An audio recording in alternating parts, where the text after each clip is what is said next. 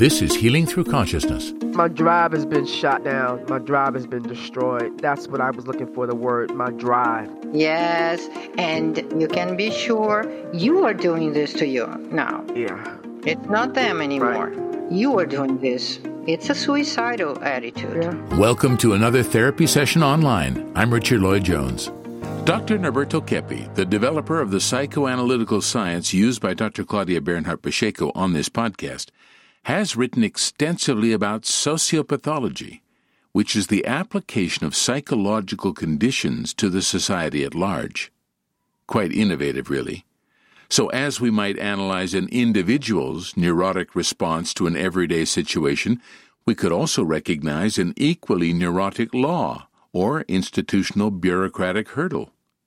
Our modern society is displaying psychotic tendencies, even in our continued application of war and terrorism to resolve conflicts. We live on a beautiful planet that offers abundance of everything we need to live well, and we destroy it or dominate it to have power and so deprive others of it, etc., etc. All the litany of problems we see on the planet are evidence of our pathological attitudes and even pathological institutions. Our analysis session today deals with one person's attempts to reconcile the difficulty in trying to fit in to a very unhealthy American society. Here's Dr. Claudia Bernhardt Pacheco. Hello. Hello, ma'am. hello, ma'am. Uh, uh, hello. I enjoy this. Hello, ma'am. Where are you from? I'm originally from New York. Can I ask you how old you are? 57. Well, so you imagine you are with me yes, in ma'am. a very comfortable situation. Mm-hmm. Like uh, lying down in the couch, and mm-hmm. I will behind you, okay. and you will go deep in your inner self. And don't be worried if I am understanding, if you are doing the right connections, if you are following the right track. Mm-hmm. You must let it come like flow from your inner self mm-hmm. spontaneously. Uh, so be as less censored as possible. So mm-hmm. really be very spontaneous and truthful in what you Mm-hmm. say. Mhm. And I will be more listening most of the time so I can Right. know about you and practical facts of your life. Mm-hmm. Give an idea about your past. Okay. Let's start. Well, I guess at the beginning, at the very beginning, I was a misunderstood because I didn't really communicate with people very well. And I say this because my studies were very much off the charts as far as at that time, commiserate with my age and studies. In fact, it was so much to the point that different entities, as school boards and parent teachers and associations, I actually were given awards because I was producing or interacting with my studies at a far advanced level at that time. So it always was something that stood out and made me different from the other kids. I'm not going to say smarter, but it just made me different. So, but I was not boastful about it. I wasn't braggish about it because I know how it made other people feel. So it was something that I always kept to myself because me having the information and other people not knowing was good enough for me. Um, the people that needed to know were the ones that knew. But this was, from my perspective, at a long time. My mother, myself, and my brother. My bro- father was around, but he wasn't really around.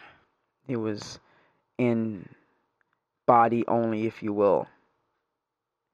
So I was left always to my own devices, which encouraged me to read a lot. I read everything all the time. Could say voracious reader at a formative age, which might explain some of my success in school. So it wasn't a surprise for me as it was to others because I stayed in books all the time. Even unfortunately, some material I shouldn't have been reading. But it just kind of pushed me further. It made me understand on, on some levels material and different concepts that I shouldn't have understood. But because I was reading so much, um, and then I got to a point where I could get places where they could explain it to me, then I would understand not just what I was reading and taking it in, but also getting a full explanation, if you will. So I wasn't just taking in the stimuli, I was understanding it and breaking it down. In fact, at one point, I was invited to a magnet school, uh, what they call for gifted students. I went to an accelerated program in an elementary school where I, I essentially went two grades in one year. So my middle school years was done in one year. I did seventh and eighth grade. I developed at some point along the way a talent for memory. For instance, when I'm talking to you or I'm expressing, I remember where our apartment building was in New York City 40, 50 years ago. I didn't really adapt, as I said, deal with people very well. I dealt with them, but I didn't. I remember at one point my high school teacher, he told my mother I would never make it in my chosen career field because I didn't like people. And I didn't. I didn't understand them. I didn't understand the things they did. You know, it was very bizarre to me, some of the things they did. It was just strange. Maybe that made me the odd one out, but I was the one that was excelling, so how could I be wrong? And you get to a place where you think I'm using metaphors because I like to do that. Is one plus one is supposed to equal two, but not in the world that we live in. It doesn't. And now, are those people wrong or am I wrong? So, um, that was that. But I entered high school and I finished 1980 to 1983, three years. So the future was supposed to be mine to do whatever I wanted. So I thought. But in high school, television broadcasting teacher, we had a TV station in our school. I wanted, I went to a vocational high school because I knew I wanted to be in television and the media, and I did. So I was producing things even then. I wrote my first story. And that's another thing. I had my first story, it was a, a poem I wrote stolen from me. Somebody stole it and had it published somewhere and I and I had the original copies and I knew it was mine. But this kind of I guess began a point, a trajectory for me where I kind of just I felt justified in having disdain for people because I knew they were wrong. They just felt wrong at times, you know. They just felt wrong. And their behavior often justified it, how I felt. You know, so it always was a question am I the wrong one here or are they the wrong ones? Who's wrong here? Because there was a lot of embracement of, of odd behavior to me. So I, my mother she kind of embraced that. You know, my teacher says I'm not going to make it in television. Well, guess what? That wasn't true. Because I went on after I entered college for a couple of years. It just initially. And then we had to leave. Well, we transitioned from New York because my mom had to take care of her mom, my grandmother. She was sick, and the other siblings had done their part and they had done their role, and it was now my mother's turn to share, I guess, in that burden. So she took me and my brother, and we came down here to Georgia, and that's how we ended up here. I, at the time, was telling myself I was going to go to school in Texas, and you know, for whatever reason, and that that wasn't going to be the right option because it always requires a lot of money, and I didn't have any scholarships at the time. I didn't really apply or didn't know that there was a way to do that, and I didn't at that time. So I ended up, and I say ended up down here because I don't know that this would have been my first choice, even though my family was here. I was not a Southerner at, at all. I didn't like the South because they seemed very backwards here. I came down here, and again, it was proven I felt my position and perspective was correct, that people were backwards. They weren't up to date or couldn't keep up with me. They had all these benchmark testing that placement for students, and I came down here and had to listen to other students complaining about the test being hard and how they had failed it more multiple times. And I came down here in the first year I took the test and I passed it very well and I felt no it's not the test it's you. So then again I felt I was out of place. I wasn't in my space with my tribe because I was in in a space with a bunch of people who just couldn't keep up and they were going to complain about it. But that's where I was stuck at here. And then I wanted to join the military, which I did as far as the Air National Guard. I didn't go full active at the time. My mother didn't want me to because she felt she was listening to other people who were saying it was going to turn me into a, a lesbian and those things that she despised and hated. But during that time, it was a continuation of something I had experienced in high school, which was an assault by my boyfriend at the time in high school. And then that was very much at the forefront of my mind when I was in the guard and I began getting harassed by an upper senior level NCO, they call non commissioned officer. While I was in college, I was finishing up. And I was also working at a local TV station, so I had all these things going on at the same time, culmination. And I grew very angry on a regular basis, enraged, and got to the point where this person was harassing me so much and even talk calling me and threatening to come to my place where I live. Nothing to do with military affairs and business, and I threatened him on more than one occasion because my anger was coming out because I felt again here we were in a society at large where things were not adding up the way they were supposed to. You do your part, you do the right thing, and things go right. That's not true. When you're a young person, you're not able to really formulate those injustices the way maybe an adult can. So, I was angry all the time. And certainly when it came to people doing things like they didn't have a right to or they shouldn't do, I was incredibly angry. So I always stayed armed at the time because it was part of what my military job was, which was legal. I was a military police officer. So I was okay to carry weapons off duty. It was allowed, and I did. Now I understand that was not the best thing, but I kept everything boiled and contained. And it was okay. I never got into any problem. But I didn't create problems. That was the whole point.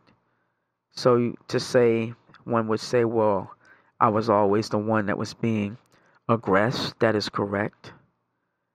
And this behavior went on for at least half the time I was in the service. When I went on active duty in 1990 after the beginning of uh, conflict in our country that we hadn't seen since Vietnam.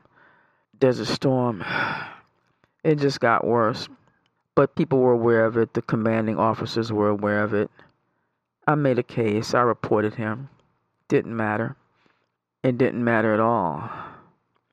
And as it came to a head where he was supposed to have been dealt with and he wasn't. And we went on an away trip and he made some comment and said something to me and then I wrote, I sent paperwork everywhere to every everyone, even members of the Senate Armed Services Committee. I, and that's not an acceptable thing. My reaction was judged as an overreaction, even though I was well within my right. As the young person, as the junior officer, NCO, I was well within my right to do what I did because I had come to them already. This lie that they call chain of command, I followed it. Nothing changed. So it was time for me to take matters into my own hands, which I did. But at that point, my reaction, as it was in line with my personality, was an overreaction from their perspective. It wasn't an overreaction to me. And I sent paperwork to the Secretary of Defense's office, William B. Cohen. That got me on the list as far as them wanting to retaliate, which they did.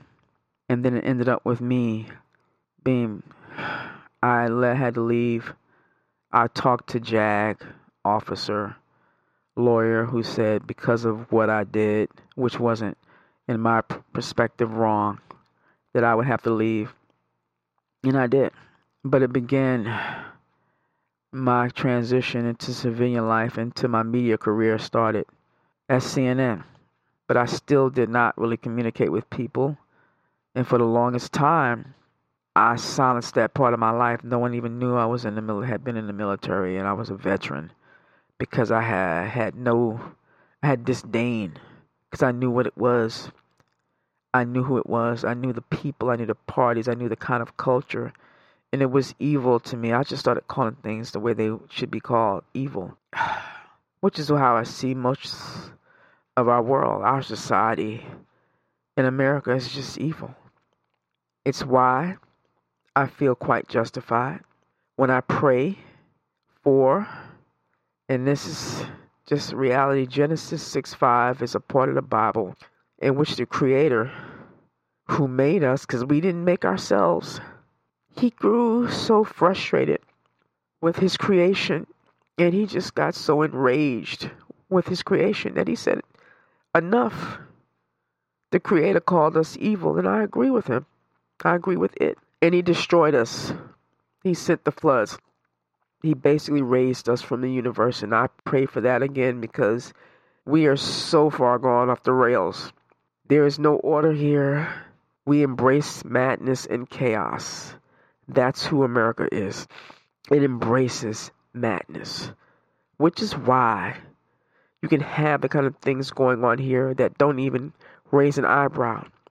Why you can have poor little children be slaughtered in a school where they're supposed to be safe and nobody says nothing. Or they get a little upset. But then we go back to business as usual. That's America. This country is gone. It's gone. I. That's that.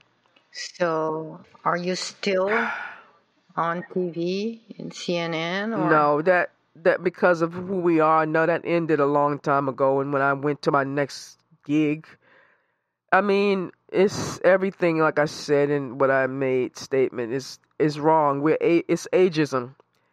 Uh, my next role was at was at Weather Channel, and that ended. Right now, it's, it's been 15, 16 years, 2009. So I was too old I mean, people will say, How do you know? I know because I had the best record there. I made short films on my bonus money, so I know who I am. I know who I am. So now, what is your everyday life? What do you do? How do you live?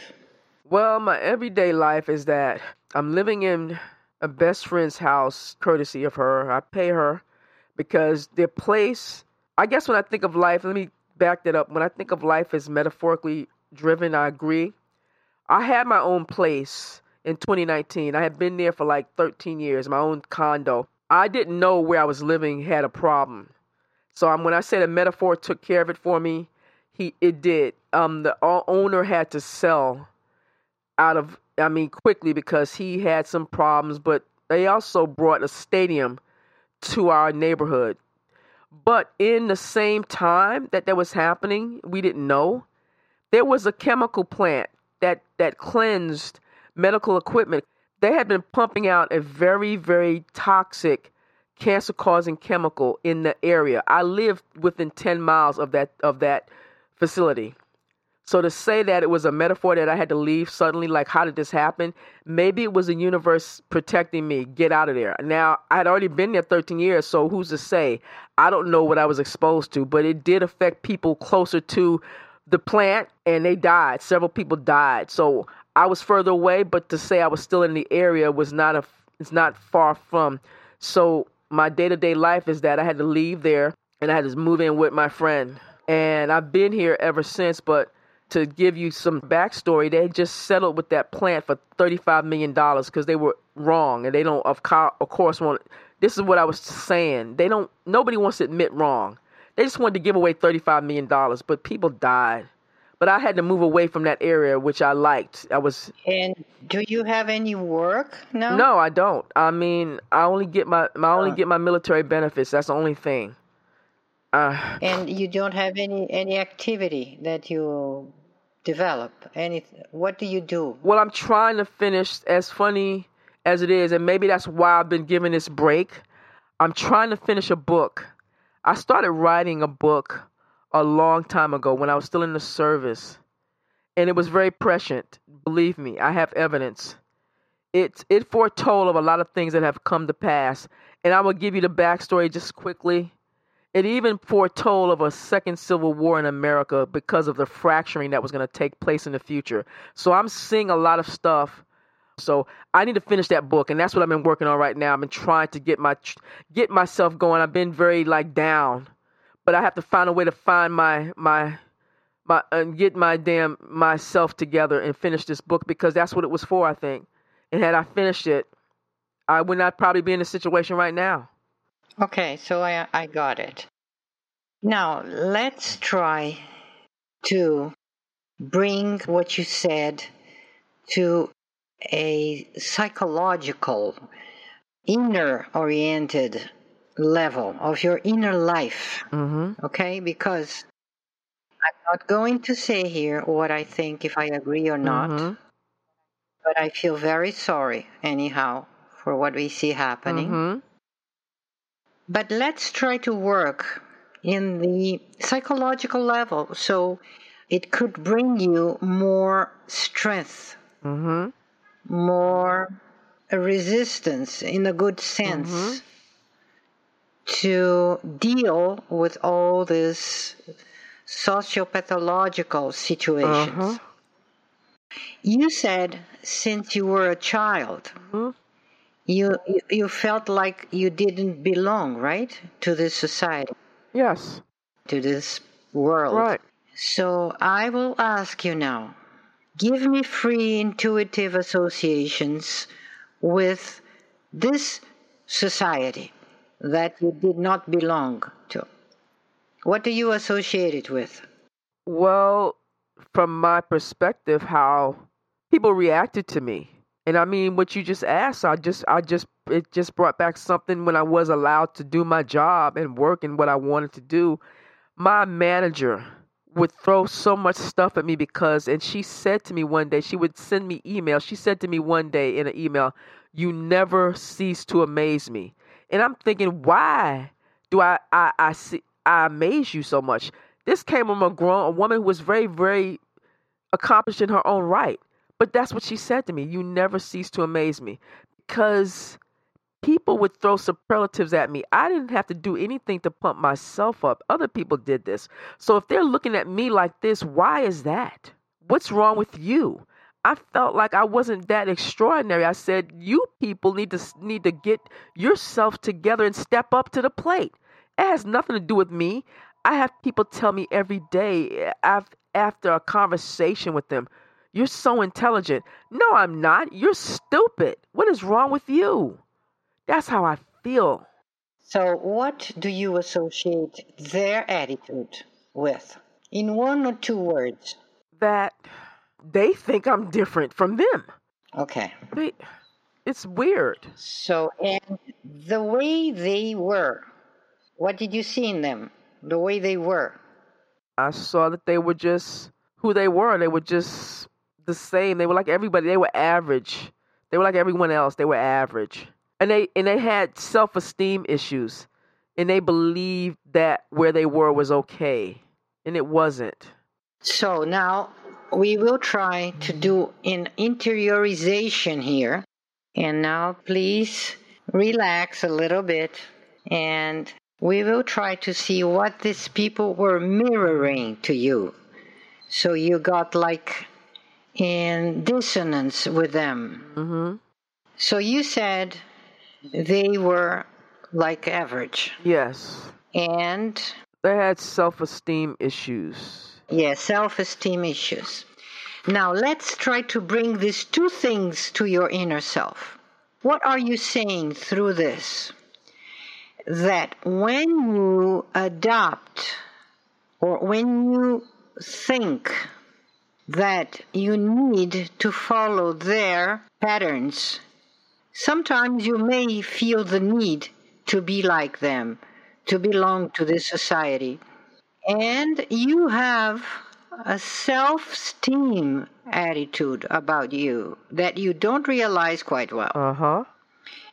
So you sometimes you may have felt as if you were different in a negative way. Mm-hmm.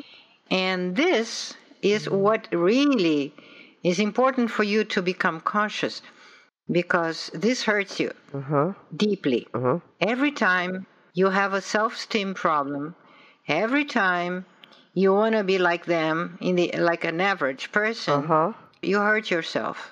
And this is what you can work now Uh huh. because you can't change your country like alone. Mm. This country will be changed, but not by individuals like you and me. But in order to survive and be somewhat useful for yourself and for others, it is important for you to address your mm-hmm. self esteem problems and your need to belong to this average, to this society. So when you do this, you become weaker, you suffer. It's called blending in. Yes, Not standing out, but blending in like everyone else. yes. So you you attack your being, you attack your essence every time you do this. Every time you do this, you attack your essence, your being. It's like healing yourself slowly. I don't like standing out. And I probably is why, and I wanted to see about that, why I can't get myself together to finish this book, even though the steps I should be taking to finish writing it and to put it down, put the work in, that it's almost because I feel it would bring me out, out in a in the area that I don't want to be out. You know, it make me stand out because they can go prove it. They they're able to go prove it. Trust me. That when I wrote it, it would bring me out to an area that I don't want to be in. And of course, they will hit you. Yeah, I, and I, and the people that saw it, the people that saw it in the beginning, that read it in the beginning, was a testify to that. They said, "Had you finished it, you know what would have happened to you." I said they couldn't have proven anything. I was in the military, so I don't care what they would have thought. I was a witch. I don't care, but it would have affected me, and I know what it would do now. So yes, so that's probably why I'm struggling to to even put the work in to finish it because if I do a good job with it, it will bring and it got published, it will bring me out out of the hide, out of the shadows, and I don't want that. So yeah, I'm probably doing it to myself. So now you have to first see more this inner resonance with this situation in the society, in the American society. You need to be stronger and be inner stronger before you do this. Mhm. Before you do this, you need to be inner stronger. And do I don't I I I was not supposed to give you any advice, but I tell you you can do a lot of good still even if you don't necessarily finish the book. You can do a lot of good. A lot of good in many areas, in many senses. You are like uh, turning down your capacity. And this is a pity I won't. what you are doing. I won't embrace it. I know. I won't embrace it. I'm not embracing it. I haven't embraced it. Yeah. Yeah. So what these bosses did to you in the past, and your superiors using you or ever uh, uh, not respecting you, it were doing the same thing with you Mm. and your talents. Mm. Mm. And even worse, even worse, because they did that once, twice, sometimes, many times, whatever. But the, it's something that it's uh, gone. But now you are with you, and you are doing something even worse than what they did to you in the past. You are turning you down every day, every minute. Your capacities. My drive has been shot down. My drive has been destroyed, and that's that's what I was looking for. The word, my drive. Yes, and be sure, you can be sure you are doing this to you now. Yeah. It's not them anymore. You are doing this. It's a suicidal attitude. Yeah. And you know what? It's funny you said that word. I wrote a blog. It was a secret blog because I write so much, and somebody saw my writing. They said, "I'm." I was still trying to get a job at that time in the industry. I said, "Well, I can't put this out here. Somebody will, you know, they'll see it. They'll cancel me." And they said, "I will put it up under my name." The an engineer saw it and, and gave me a blog. And the name of that blog was um, the name of my blog was uh, Suicide Watch for America. It's like Suicide Watch. That's what I call what we're in in our country, a suicide watch. Yeah.